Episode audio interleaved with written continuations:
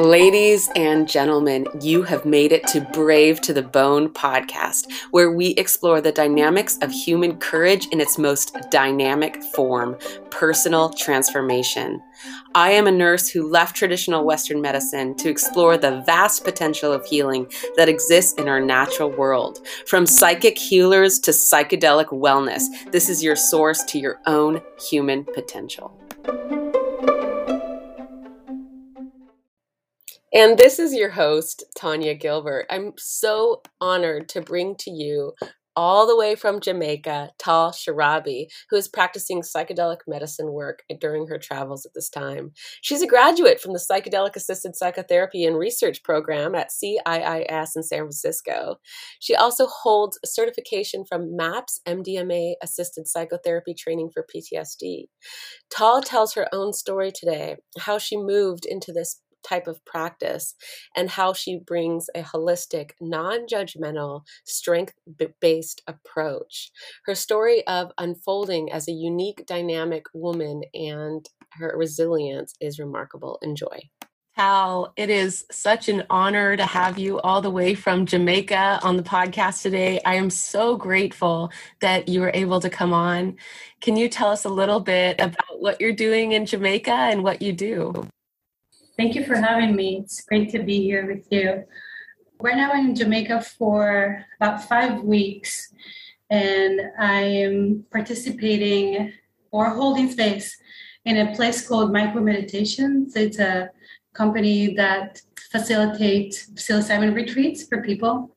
A lot of our clients or a lot of our guests here don't have experience with psychedelics and they are introduced to it for the first time here. It's basically sort of an apprenticeship in a way learning how to be with people and guide them and work in the therapeutic integration afterwards. We do that throughout a week. These people come from all over to kind of learn about it, and they're all a little bit psychedelic naive. A lot of the people come with something that is on their mind. Some of them come because of curiosity, because psychedelics are kind of up and coming. And so that exists too. But a lot of people come because they read somewhere or they saw somewhere that psychedelics can help with the depression, PTSD, with their trauma. And they come here to heal. And they go through three sessions in a week and with integration in between the whole experience and the whole staff and the the lead of the retreats are amazing and incredible. So it's quite a potent experience. I'm trained the, as a psychedelic psychotherapist. I graduated from a year training with the CIIS, California Institute of Integral Studies. I graduated from their psychedelic assisted psychotherapy program. That is what I do also back in the States. I, I facilitate ketamine assisted psychotherapy sessions for people. So this is a new, a new branch, learning about a new medicine and, and, and a new way of working with it. That's so exciting. And ketamine has its own incredible um, potential and magic. Did you move into working with ketamine because the laws were much more flexible at that time, knowing altogether that you would move into the field, the larger field of psychedelics? Exactly. I am drawn to the larger field of psychedelics, but I work with ketamine because that's what's legal in the States right now. I went through the training, the MAPS training for MDMA assisted psychotherapy, and missing one of the stages and hoping to one day work with MDMA as well you can say that I'm in my apprenticeship stage. There is a wonderful woman called Dr. Rachel Harris. She wrote the book Listening to Ayahuasca, and it's about integrating ayahuasca experiences. Her recent project is about interviewing about 20 underground therapists that have been working with people for the last 20 or so years. Underground means uh, under the watchful eye, but in a way that is quite safe and, and carrying a tradition. And most of those people that worked in the field for 20 years, they started not because one day they had a, wonderful, you know, psilocybin journey and they decided to hold space for people. But they went through an apprenticeship. They actually went through the trenches. They actually found an elder, a shaman that took them under their wing. They stayed in a few ceremonies. They learned how to support people in different kind of conditions, different kind of situations. And I think that that's what I'm doing right now in this stage of my life. What's really interesting about this work is you have to do your own work. And the humility that comes along with that.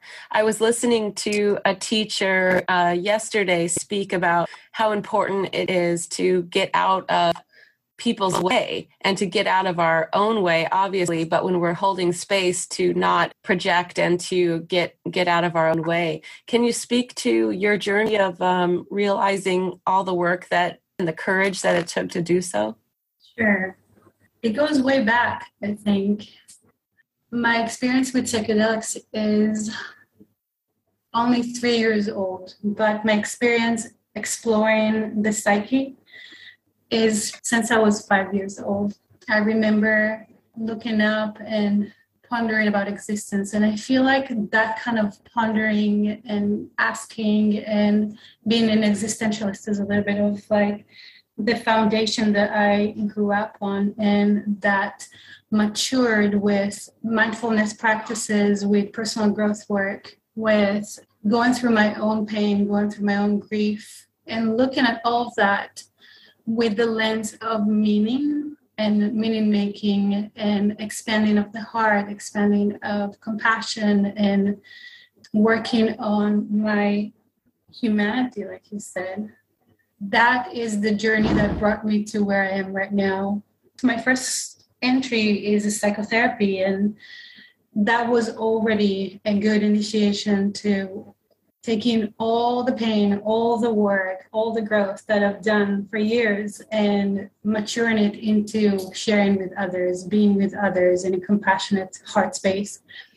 And now with psychedelics, it just took it a level deeper into a deep form of healing and a great curiosity and a passion of mine, which is psyche, our spirituality, our existence, and how, and the body mind connection of those um, kind of find found a home and an expression through psychedelic psychotherapy. You are living in Portland, Oregon, and you before that you were in Colorado it's interesting. Um, I was able to do a didactic with a physician who does ketamine therapy here. You really don't understand how incredible it is until you get to really learn from it and experience it. It's interesting the capacity and the differences in the psychedelic. I'm curious, were you able to experience it yourself as you learned and trained with the ketamine?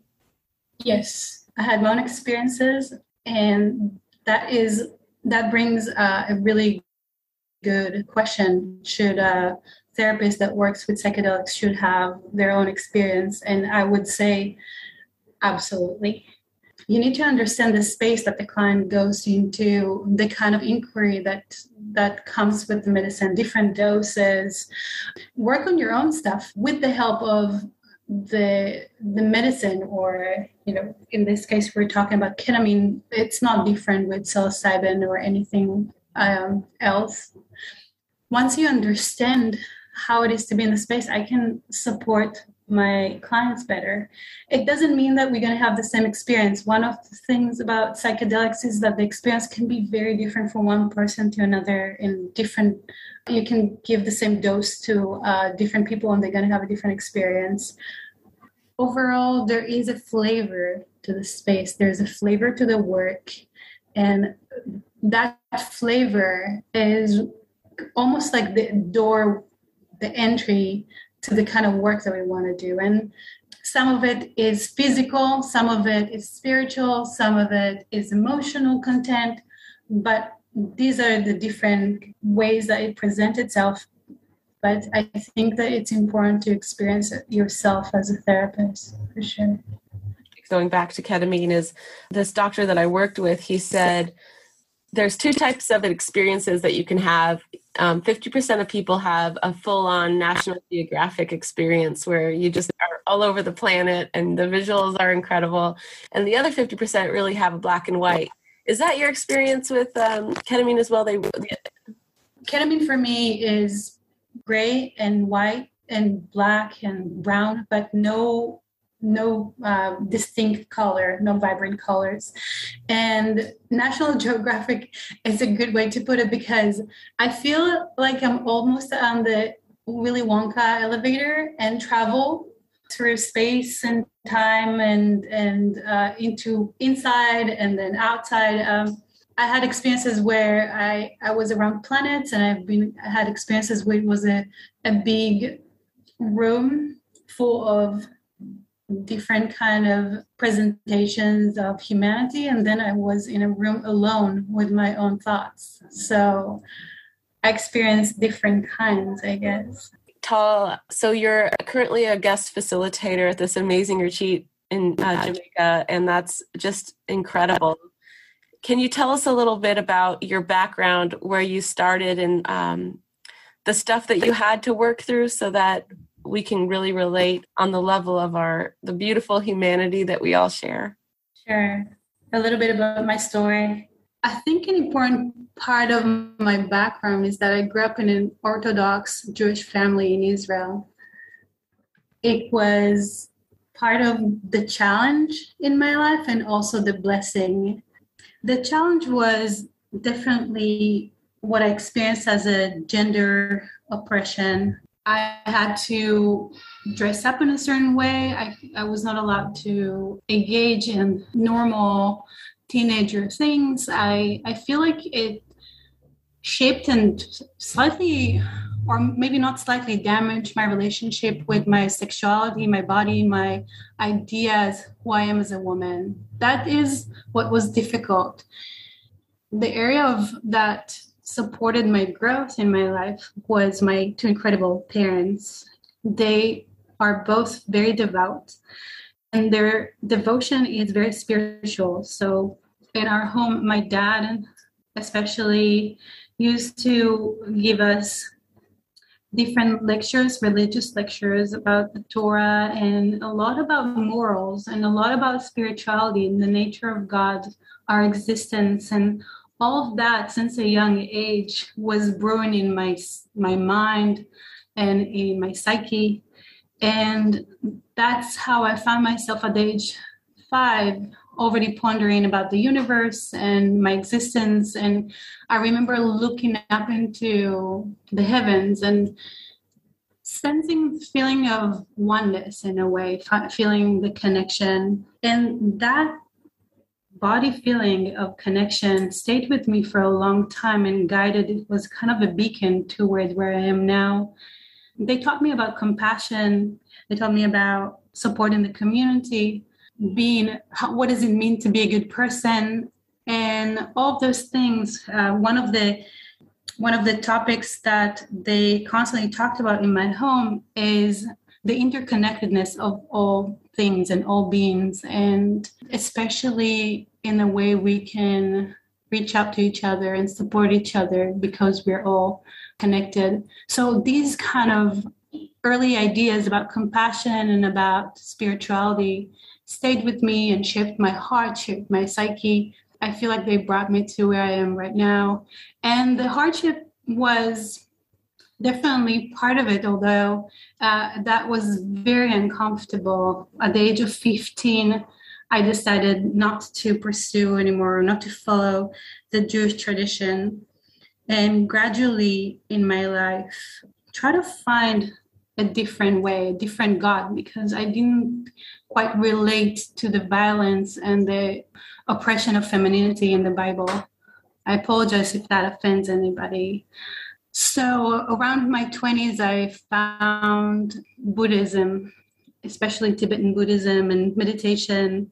These ideas resonated with that sense of oneness that I felt in my heart since early in my life. That felt like the right path, and I I didn't become I didn't hold it in a religious kind of way, but definitely practiced meditation mindfulness ever since, and read ideas and thoughts from great thinkers like Krishnamurti and Gurdjieff, and of course the Dalai Lama. And I had different kind of influences around that.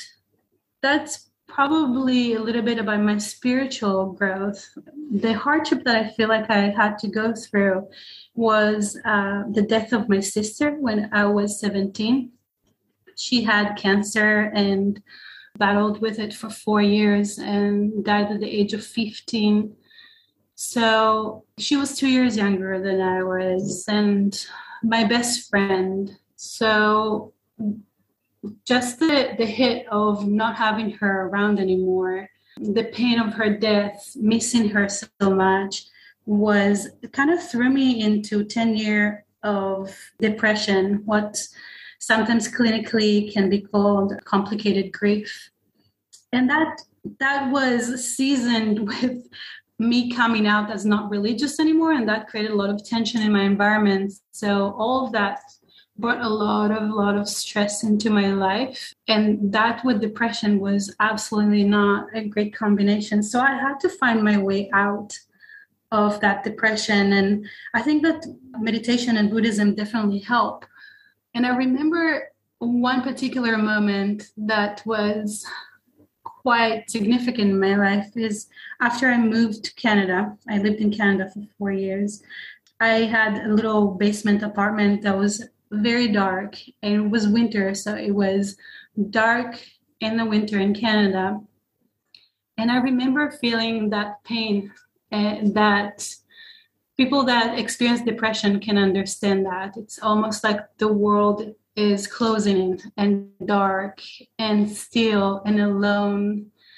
I remember that it felt like I hit the very core of it. I felt very close to the core of that depression. And in that core, there was a light. There was a little flickering light. And I felt like called it love. And as cliche it might sound, that love was sustaining me from now on. I found it and was able to ignite it and let it come through. And I feel that it still ignite that you know that it's probably the life energy that i found there probably still ignites my purpose and my connection with others and the world and what i do the work that i do in this healing realm if I may ask, did you feel a little bit maternal to your sister since you were her older sister as well? You mentioned you were best friends. I never felt maternal towards her because she, I was shy and quiet and daydreaming person, and she was feisty and very grounded and very much in this world. We had this symbiotic relationship when she was the force forward in some ways behaving like the older sister in some ways, but then I was more the creative leader. Oh, this is the music we should listen to, or this is what we should play now, or this is the the story that we should recreate as you know as we playing uh, make believe. So uh, it was a great relationship in that regard. We never fought. I remember her only once when she was two or three. She beat me. That was the only thing that was a source of the interconnectedness. Have you felt connected to her in your journeys in the psychedelic fields? Yeah, yeah. I, you know, it's been 20 years since she passed away, and and you would think that it will already be in the past, but there is something about grief that is timeless. The pain is you know, not as much in the body, but it's still somewhere in the heart. And if I'll see a, a video of her or if I'll talk about her characters, sometimes I'll still feel that sadness. So I had a one ketamine session when I felt her presence very, very strongly and had a conversation with her or some kind of interaction. That was very special to me. And you talk about your femininity as being um, really in your sexuality um, really being restricted in your previous life. Can you tell us a little bit about what it feels like? What does the freedom of your energy of a woman feel like now in comparison to what it was like then? I'm gonna i'm gonna answer the long version of that. The way that I came into myself was through my relationship to my body. And I remember when I was 16 at my cousin's house and she put some music on and she's dancing freely, moving her body. And I wanted to do the same. I had ideas of how I want to move my body, but my body couldn't move.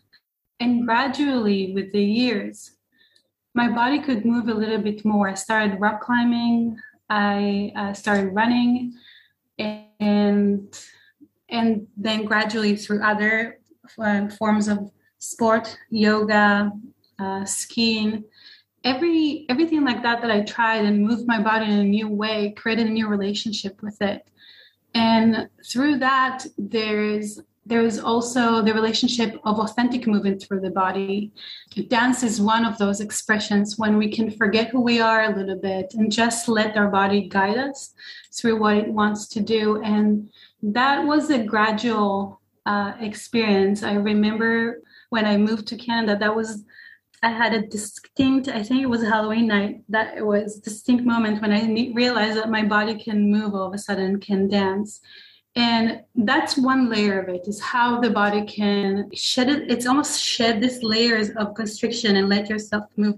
There's another layer which is a little bit more psychological which is the shame that's a different layer to go through. It's recognizing what are my voices what are someone else's voices getting taste of freedom in different ways and then they translate into the body. Starting to see myself as more liberated and there's a way to look at my body with love and care uh, with its expression that uh, is allowed that to happen as well. One of my friends says that as women we heal our feminine lineage able to heal the pains of our grandmother great grandmothers mothers. I feel that that's part of the meaning that i'm making also with my liberation right now. I I feel like every time I make a choice that is not conventional for women in my culture, not having kids or uh, choosing to wear less clothes or be more free with my expression, is is a way of making honoring them and making a statement of you have a choice, you're a powerful woman, and your body is yours. You can celebrate it and enjoy it all these messages that I feel like right now they're very much already embodied in my ex- experience and expression. That is so beautiful. Thank you so much for going into that and mentioning liberation. That's that's so beautiful. So I can see how that word liberation kind of reflects multidimensional this life experience in the way of the femininity, but um, psychologically and spiritually. Mm-hmm. I bet that a lot of women can relate to that because it doesn't show up only in religious orthodoxy. It comes up in, in different ways. Um, you know, rape culture is one of them when we're being responsible for someone else's behavior or different ideas of what women should or should not do what the consent right the whole idea of consent all of that touches how we are as women or as people i, I have i don't have the men experience in my life but i i'm open to to you know to consider the fact that they might experience their own version around that around their own version around the constriction of shame and uh, of, around sexuality and the relationship with the body. But i think that it exists even in in minor ways in a very liberated society like the united states right? With the work that you're doing now as a guide for this retreat i'm just curious about how the how it opens because I know you're talking a lot about integration during the sessions. How do you guys prepare for the, the session and help people kind of get into a space where they'll be freely able to move around and and um, have some open arms in it? In the field in general, we we know that we talk about set and setting and a lot of time the set is the person's preparation the person's idea of what they're going to get what their idea is about what they're going to experience and their psychological preparation emotional spiritual the setting is normally the environment preparation is essential in psychedelic space. The preparation starts already from before they even come here the the kind of information we provide them the kind of attention we give them the kind of uh, research they've been done or what kind of experiences they had in the past. When they come here there's also a preparation session and really close attention to themes that might come up and themes that are good to visit.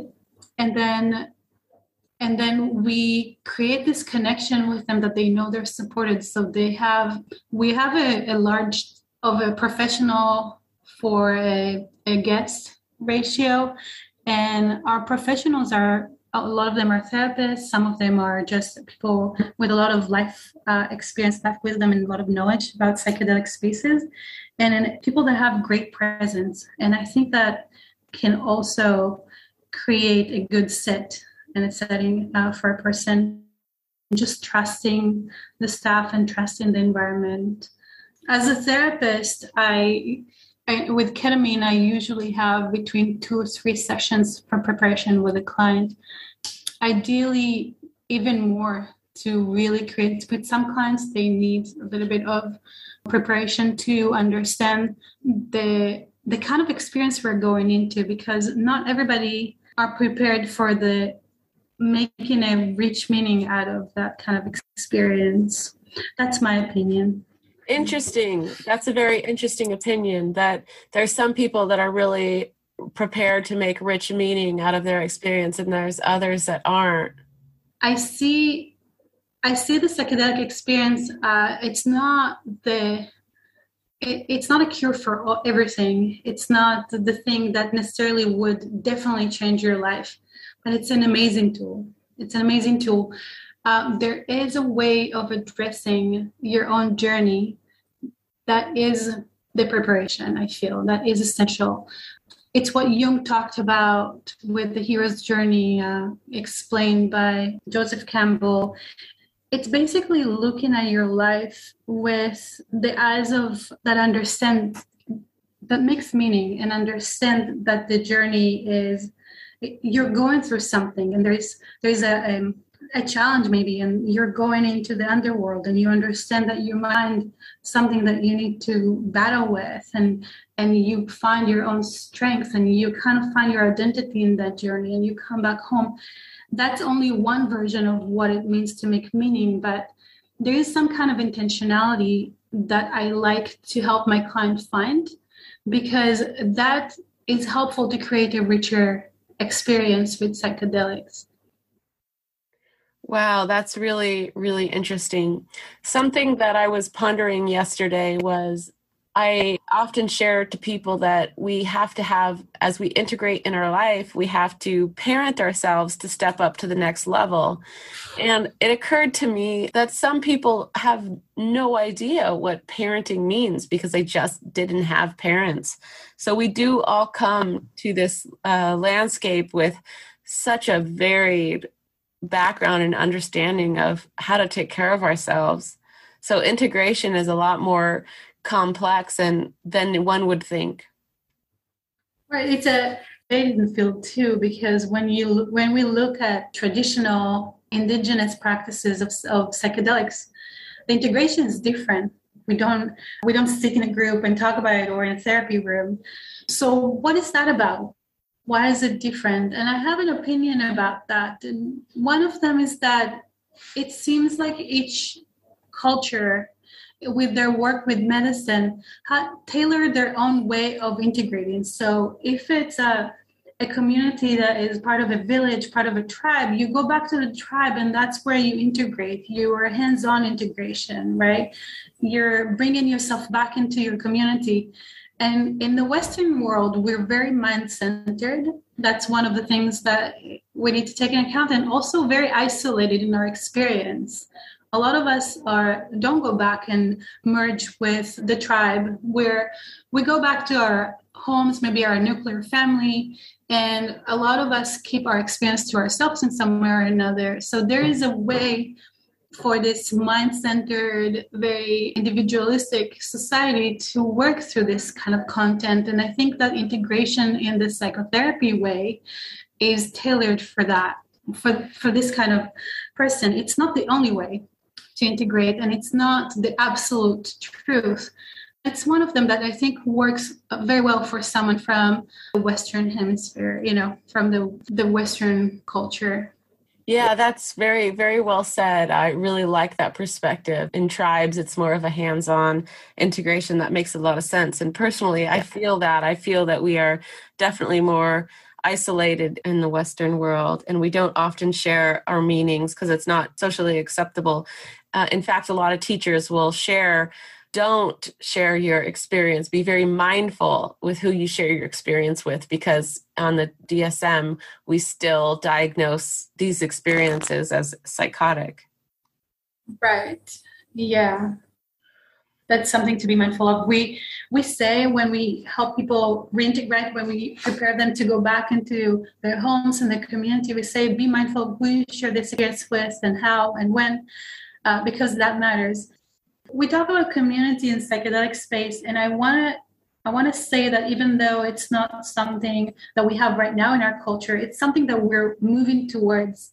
Even when i provided ketamine assisted psychotherapy we started to we facilitated retreats uh, ketamine assisted psychotherapy retreats when you have a group of people dosing together, integrating together. And that was such a potent experience. And also moved to work with ketamine assisted psychotherapy groups.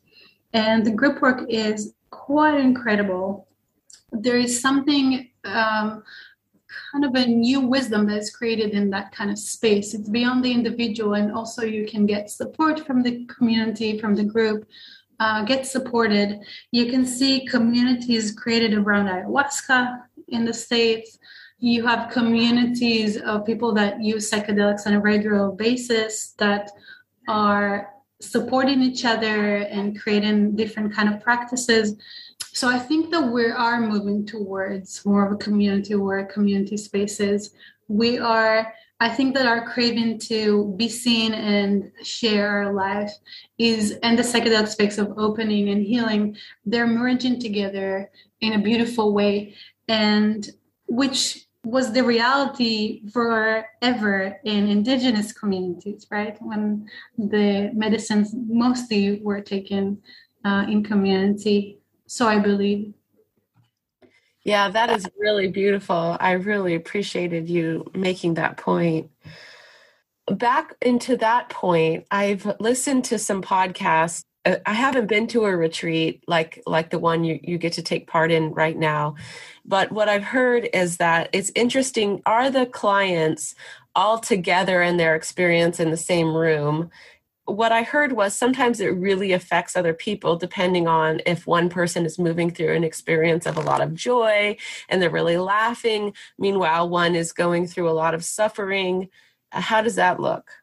I only can speak from my experiences. So far, which is the ketamine uh, retreats that I facilitated, the groups I facilitated, and then my experience here in MycoMeditations.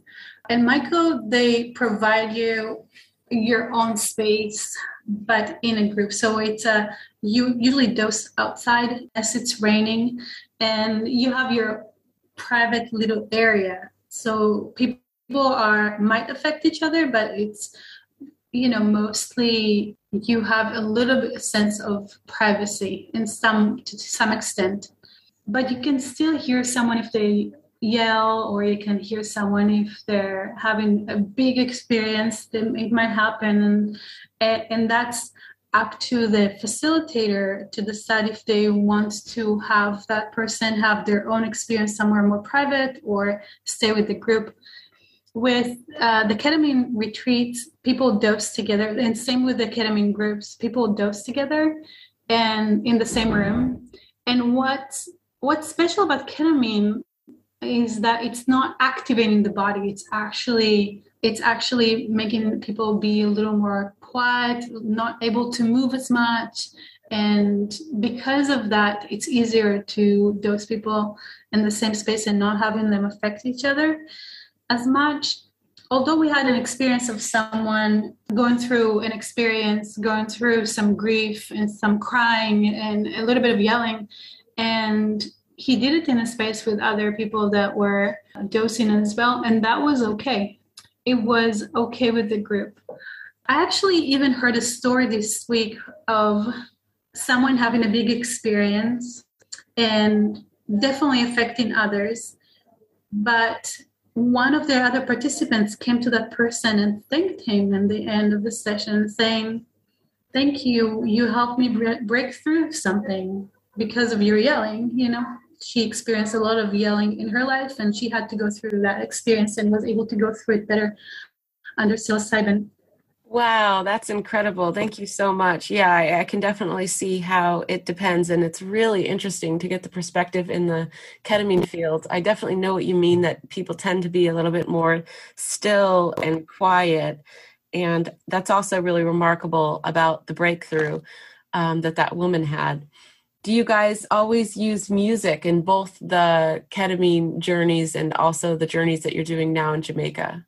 Mm-hmm part of the Western protocol for psychedelic assisted psychotherapy, which is my background and training, uh, we use music with MDMA, with psilocybin, and John Hopkins and others, and and even in this retreat with MycoMeditations and the ketamine retreats and groups that I facilitated. Now, people have the choice if they want to take their earphones off. In all those cases, they can take it off and just listen to the ocean here in Myco or or just be quiet for a bit. And ke- with ketamine, the music is essential because it really plays with the medicine, with the space. It really takes you places.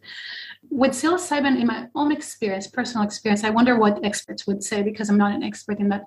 My own experience is that there is a point when the music is not necessarily needed for me. Um, but I know for some people, they, music can take them places as well. So it, it's really an individual preference.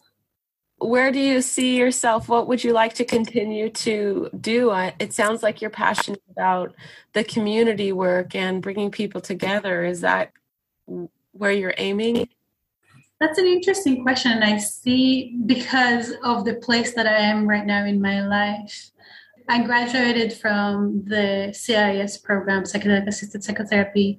I practiced for a while with ketamine, had you know, in in a clinic in Portland. So I feel, and now I'm embarking into this apprenticeship period. In some ways, what I'm doing right now is letting myself be shaken up a little and not know where I'm going, not know what's ahead and what am I gonna be doing later. I'm kind of in a beginner's mind, which is ironically something we ask our clients to do in psychedelic space all the time come with beginner's mind. And I think that that's what I'm doing right now. I kind of let go of what I've done so far with the hope on building on that experience towards something else that I don't know yet had a previous guest and we were talking about the opposite of shame being flow and it's oh, wow.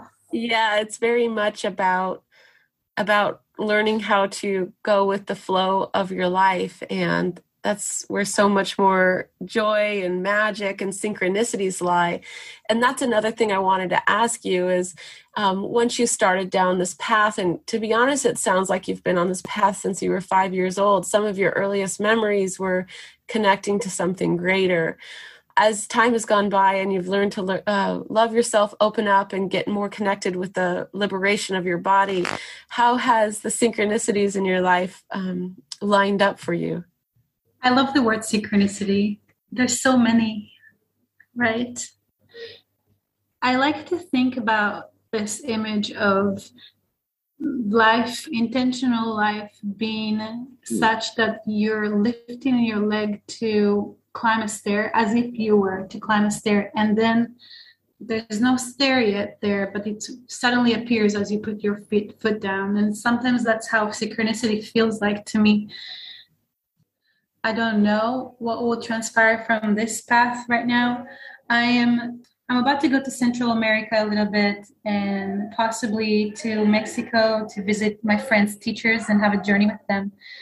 I hope to get more experiences in medicine based that I am not even aware of yet. I really like that you kind of called that out because I think part of the work is is not exactly right is not knowing where you're going is not knowing where the step is but having more more trust and liberation and um, just trust in that in that process so I think that you called out something really important that we start to live in the moment so much more. And what matters less and less is the outside world dictating where we're going. Whereas if you were you know at school at harvard studying something you know you would know exactly where you're going but it feels really flat you mm-hmm. know? Whereas now you're like you, have really handed um, your path over um, mm-hmm. to the unknown and it's just a really beautiful um, place to be and in order to do that it just takes a tremendous amount of courage to and to and um, willingness to work on ourselves enough to be comfortable in that space. Yes thank you.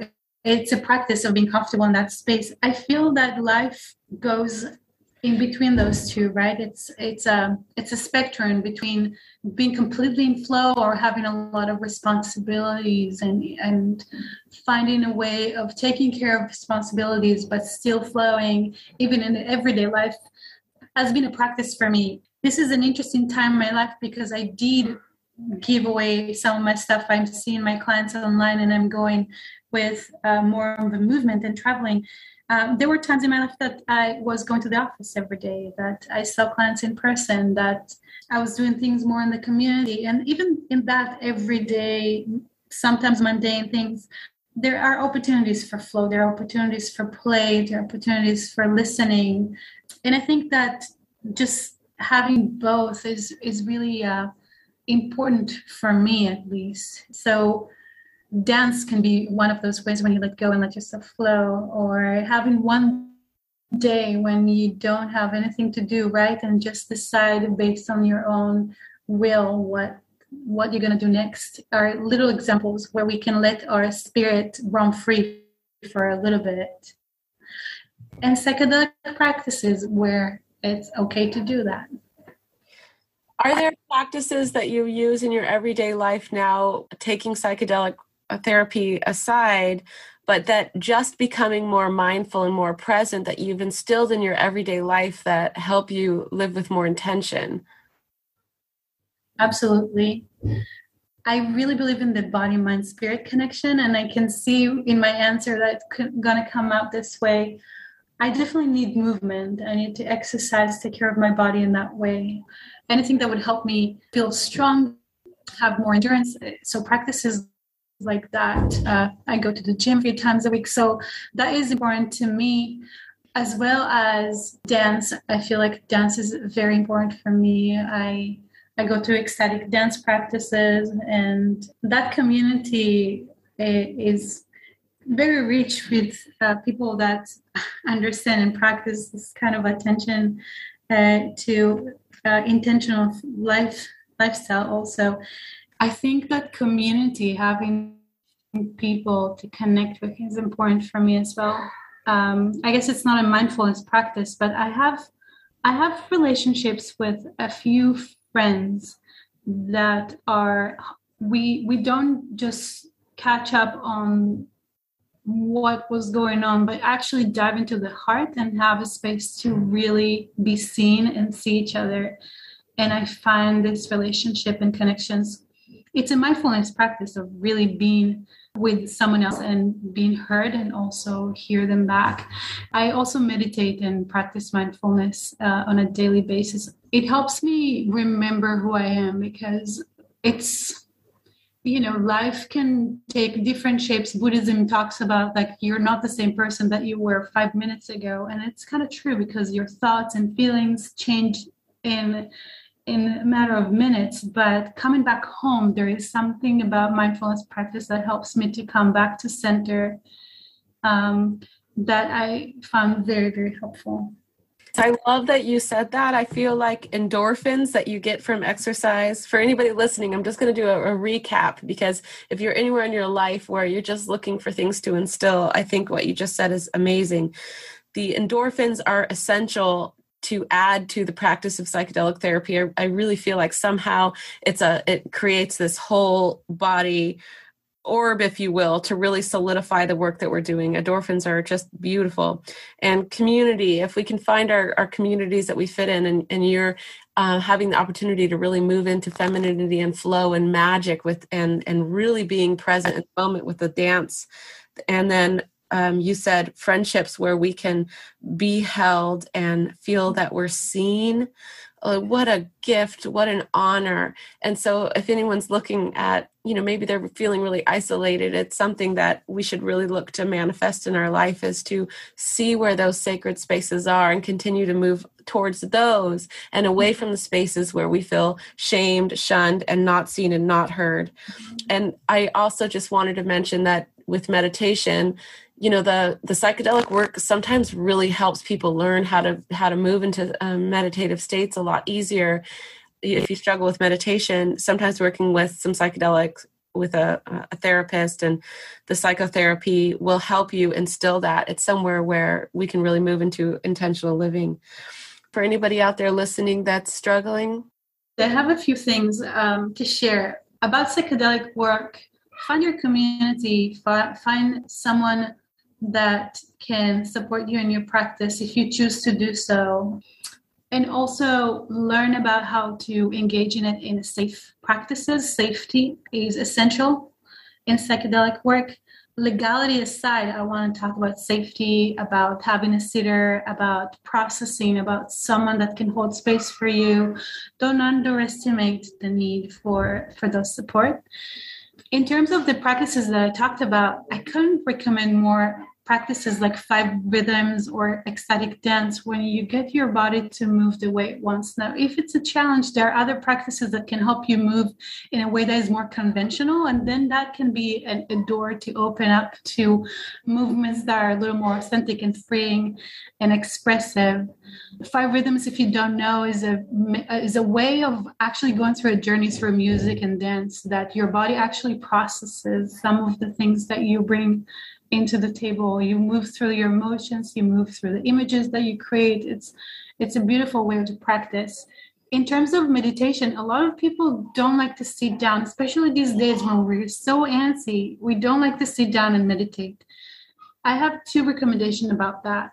One of them five minutes is sometimes enough. Like give yourself five minutes of sitting down and remember who you are and the more times you do it during the day. It's important. Now let's remember that what we want to get from meditation is mindfulness. Mindfulness is the key, not necessarily just the still stillness of meditation, which has its own merits. So mindfulness can be practiced on the move. You can ask yourself, or you can take a deep breath before you start doing an activity, before you eat. You can take a few moments to just observe your mind and your thoughts. How am I feeling right now? What am I doing? These are already practices that would help you pay attention to your life and bring intentionality a little bit more.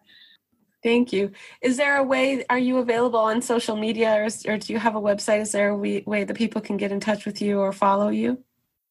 Yes, on social media, um, Interbeing Psychotherapy on uh, Instagram. Thank you so much, Tal, for coming and sharing your experience and uh, making time all the way from Jamaica. And I'm I just am so excited about your journey. Come one step at a time. I really appreciate you. Thank you so much, Tawnya. It was a pleasure chatting with you, and thank you for letting me share a little bit about myself. You're so welcome. Thank you so much for listening. I've created a free guidebook that's downloadable for you about psychedelic integration, how we can individualize and personalize our own integration journey, how we can move through our own deconstruction with more compassion for ourselves, and how we reorient our entire lives from no longer the direction of what matters being the outside world and from a new direction of what matters from the perspective of your inner loving being. You'll love it, enjoy. It's at www.tawnyagilbert.com. That's T A W N Y A. Thanks.